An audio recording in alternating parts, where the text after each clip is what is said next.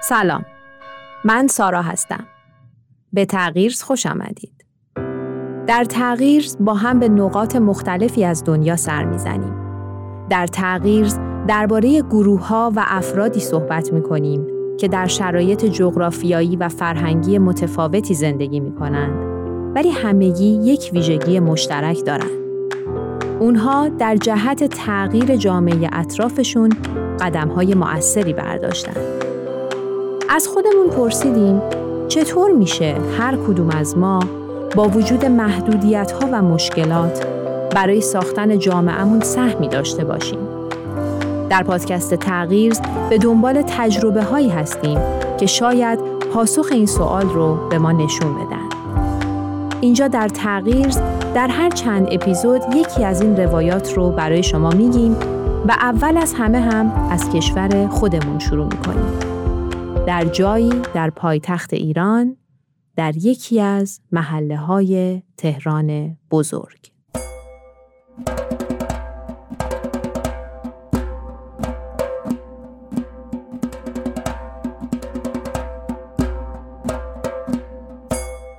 در سال 1376 شمسی در محله 13 آبان تهران مؤسسه پژوهشی کودکان دنیا پروژه‌ای رو شروع کرد. این مؤسسه که سال 73 تأسیس شده با هدف کمک به زندگی سالم و شایسته برای کودکان خردسال فعالیت‌های فرهنگی و آموزشی انجام میده. آثاری رو منتشر کرده و جوایزی دریافت کرده و برای برخی از اونها مثل جایزه فرهنگ صلح یونسکو کاندیدا شده. آقای یوسفی نویسنده کتاب آموزش انسان را آزاد می سازد، مدیر این مؤسسه هستند. ایشون در این کتاب جزئیات این پروژه رو روایت می کنند.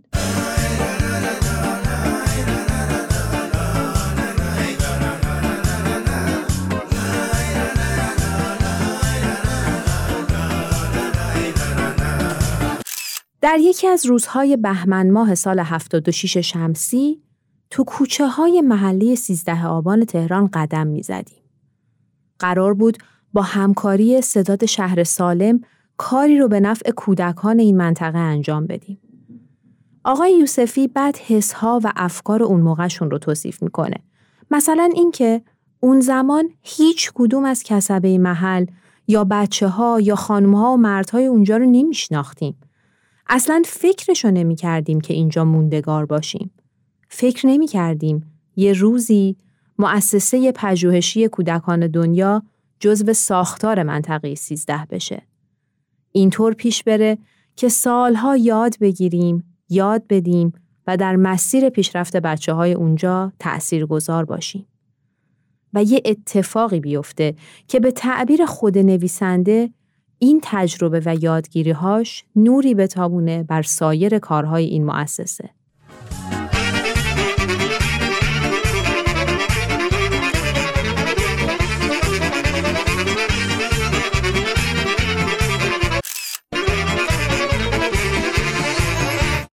محله 13 آبان کجاست؟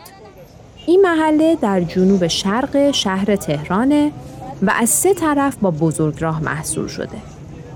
چیزی که زیاد دیده و شنیده میشه دود و بوغ ماشیناست. اما یک زل محله زمین های سبزیکاریه که اون رنگ خاکستری محله رو کمی تغییر میده. ساختار محله مهندسی سازه و خونه ها به متراژ حدوداً 50 متر و در یک یا چند طبقه ساخته شدن. یک صحنه که همون اول این گروه باهاش مواجه شدن تعداد بسیار زیاد از بچه های قد و نیم قدی بودن که تو کوچه ها بازی می‌کردن. چون متراژ خونه ها پایین بود و هر ساختمونی هم چندین طبقه بود مامانه از خداشون بود بچه ها صبح و شب تو کوچه باشن و خونه خلوت و آروم باشه.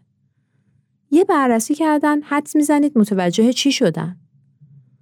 تو محله ای با سی و پنج هزار نفر جمعیت بالغ که 6 هزار تاشون بچه های زیر هفت سال بودن هیچ مهد کودکی وجود نداره.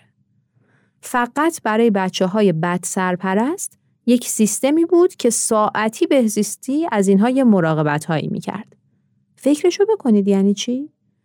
پس این گروه با خودشون گفتن ما با یک جمعیت کودک 6000 نفری روبرویم که می‌تونن از خدمات ما بهره ببرن. کتاب میگه که ما از قبل تجربه هایی داشتیم که می‌دونستیم وقتی برای کاری خیلی مصمم هستی و با جدیت زیاد به دنبال انجامش هستی بازم ممکنه اون کار پیش نره. درسته جدیت خیلی لازمه ولی عوامل دیگه ای هم دخیله. مثلا باید بدونی که سازمان هایی که قراره باهاشون همکاری هایی داشته باشی مثل شهرداری یا نهادهاش ممکنه اول حمایت یا همکاری کنن بعد مثلا مدیریت عوض شه و مجبور شی کار رو متوقف کنی. خلاصه نویسنده میگه تجربیات قبلی باعث شده بود خیلی به استمرار کارمون دل نبندیم. ولی با همه این حرفا می‌دونستیم این یک فرصته که نباید از دستش بدیم.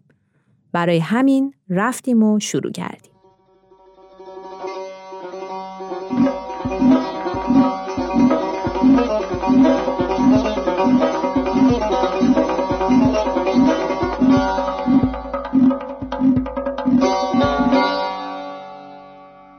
اولین فکرشون این بود که خب می‌تونن یه مهد کودک را بندازن. اما این ایده چالش هایی سر راهش داشت. مثلا اینکه ساختمون یک مهد کودک مگه چند تا بچه رو می‌تونه تو خودش جا بده؟ چون ساختمون های این محله هم که گفتیم ابعاد کوچیکی داشتن. چند تا از این ساختمون ها لازمه تا بشه شاید نهایتا یک دهم این جمعیت زیر هفت سال رو پوشش داد. پس فکر کردن دنبال راههایی باشن که بتونن شرایط بهتری برای بیشترین تعداد ممکن فراهم کنند. یکی از کارهای جالبی که کردن این بود که تحقیق کردن ببینن در دنیا برای شرایط مشابه چه تجربیاتی ساخته شده. تجربه هایی پیدا کردند و شروع کردن به مطالعه اونها. مثلا تجربیاتی از اسپانیا و هلند گرفته تا ترکیه، پاکستان، هند و بنگلادش. وقتی این تجربیات رو خوندن متوجه شدن چند موضوع هست که باید اونا رو اصل قرار بدن. مثلا اینکه در مناطق پرجمعیت که بچه ها تا حالا از هر برنامه آموزشی محروم بودند، شکل کلاسیک مهدهای کودک کارایی نداره. یا مثلا اینکه برنامه ها باید بر اساس شرایط منطقه منعطف باشه و این انعطاف هم باید از سمت مربیان ایجاد بشه. یا یه اصل دیگه این که باید هزینه این آموزش رو برای خانواده ها به حد اقل ممکن رسوند و میشه این کار رو با جلب مشارکت گروه های مختلف انجام داد. حالا بر اساس فهم جدید از ماهیت برنامه ایده شبیه یکی از تجربه هایی که مطالعه کرده بودند به ذهنشون رسید. ایده مهدهای سیار.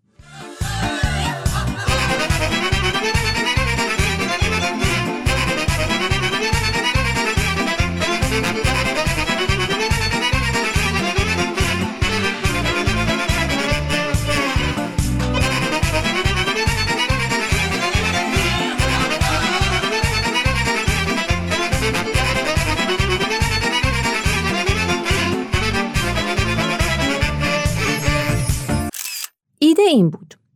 ما با شرایطی مواجهیم که اولا بچه ها مهد کودک نمیرن، دوما ساعتهای زیادی در کوچه و خیابون هستن. خب پس چیکار کنیم؟ ما میریم سراغشون.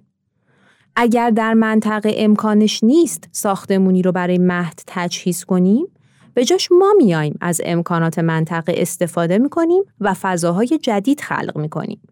یعنی مثلا مکانهای ثابت یا غیر ثابتی رو مشخص می‌کنیم و معلمهایی پیدا می‌کنیم که با مقداری امکانات آموزشی به این مکانها برن و کار رو با بچه ها شروع کنن. قبل اینکه این ایده و طرح بتونه اجرا بشه یه کار دیگه لازم بود. اونم مجاب کردن یک سازمان دولتی به اسم ستاد شهر سالم برای پذیرش این طرح بود. این ستاد یکی از الگوهای جهانی برای کمک به زندگی سالم شهروندان یک منطقه هست و با سازمان بهداشت جهانی همکاری می‌کنه. سال 1375 شمسی در ایران زیر نظر شهرداری تهران کارش رو شروع کرده. اگر خواستید راجع به این سازمان بیشتر بدونید به لینکی که در توضیحات گذاشتم سری بزنید.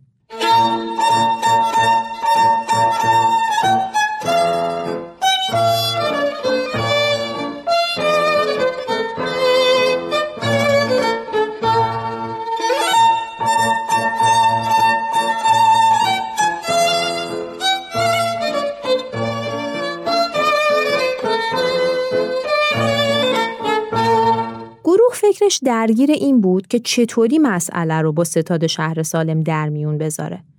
آیا یک سازمان دولتی جسارت مشارکت تو همچین طرحی رو داره؟ حاضر در شکل گیریش کمک کنه؟ با این سوالاتی که تو ذهنشون داشتن رفتن و ایده رو مطرح کردن. در نهایت ناباوری مسئول مربوطه در جواب خیلی ساده گفت قبول. از کی آماده هستید طرح اجرا کنید؟ این حمایت و همراهی شروع خوبی بود برای یک حرکت نو در مسیر آموزش در جامعه ایران.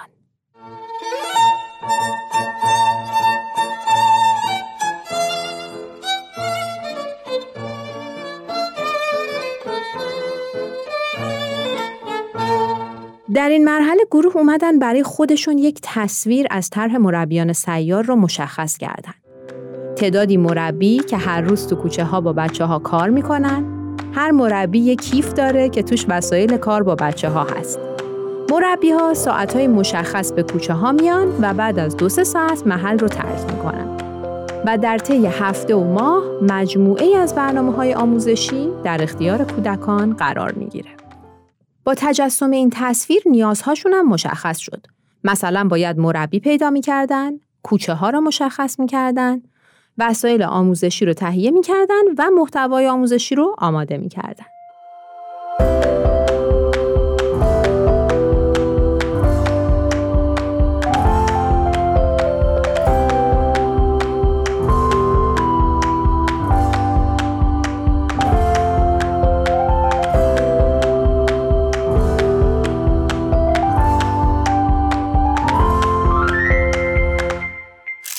در حالی که این آمادگی ها داشت اتفاق می افتاد، یک سری نگرانی ها و تردیدها کم کم راه خودشون رو به ذهن افراد گروه باز کردن. مثلا اینکه میشه تو این کوچه ها امنیت این مربی ها رو تضمین کرد؟ امنیت بچه ها رو چطور؟ اصلا کوچه مگه فضای آموزشه؟ از کجا معلوم مزاحم هایی پیدا نشن و برای این معلم ها مزاحمت ایجاد نکنن؟ و چندین و چند نگرانی دیگه که کم کم داشت به کل گروه سرایت می‌کرد.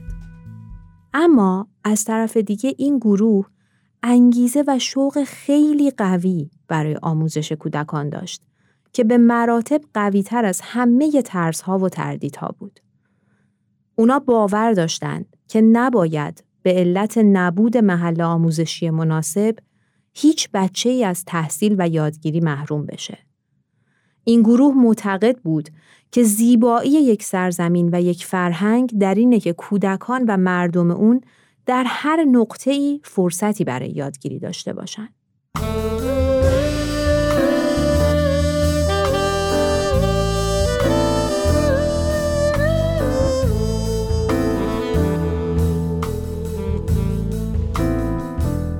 در ادامه کتاب می‌خونیم که چطور گروه با این سوالات و نگرانی ها مواجه شد و چطور تونست به هر کدوم از نیازها پاسخی بده و نهایتا تر آغاز شد. در اپیزود بعدی درباره ادامه این تجربه براتون خواهم گفت. خب رفقا این اولین قسمت از پادکست تغییر و من سارا در اینجا براتون از تجربیات گروههایی از سراسر دنیا که تونستن تغییری در محیط اطراف خودشون ایجاد کنن روایت می‌کنم. لطفا همه اونایی که علاقمند به این دست تجارب هستن رو به شنیدن این پادکست دعوت کنید و نظراتتون رو برامون کامنت کنید. تا اپیزود بعد.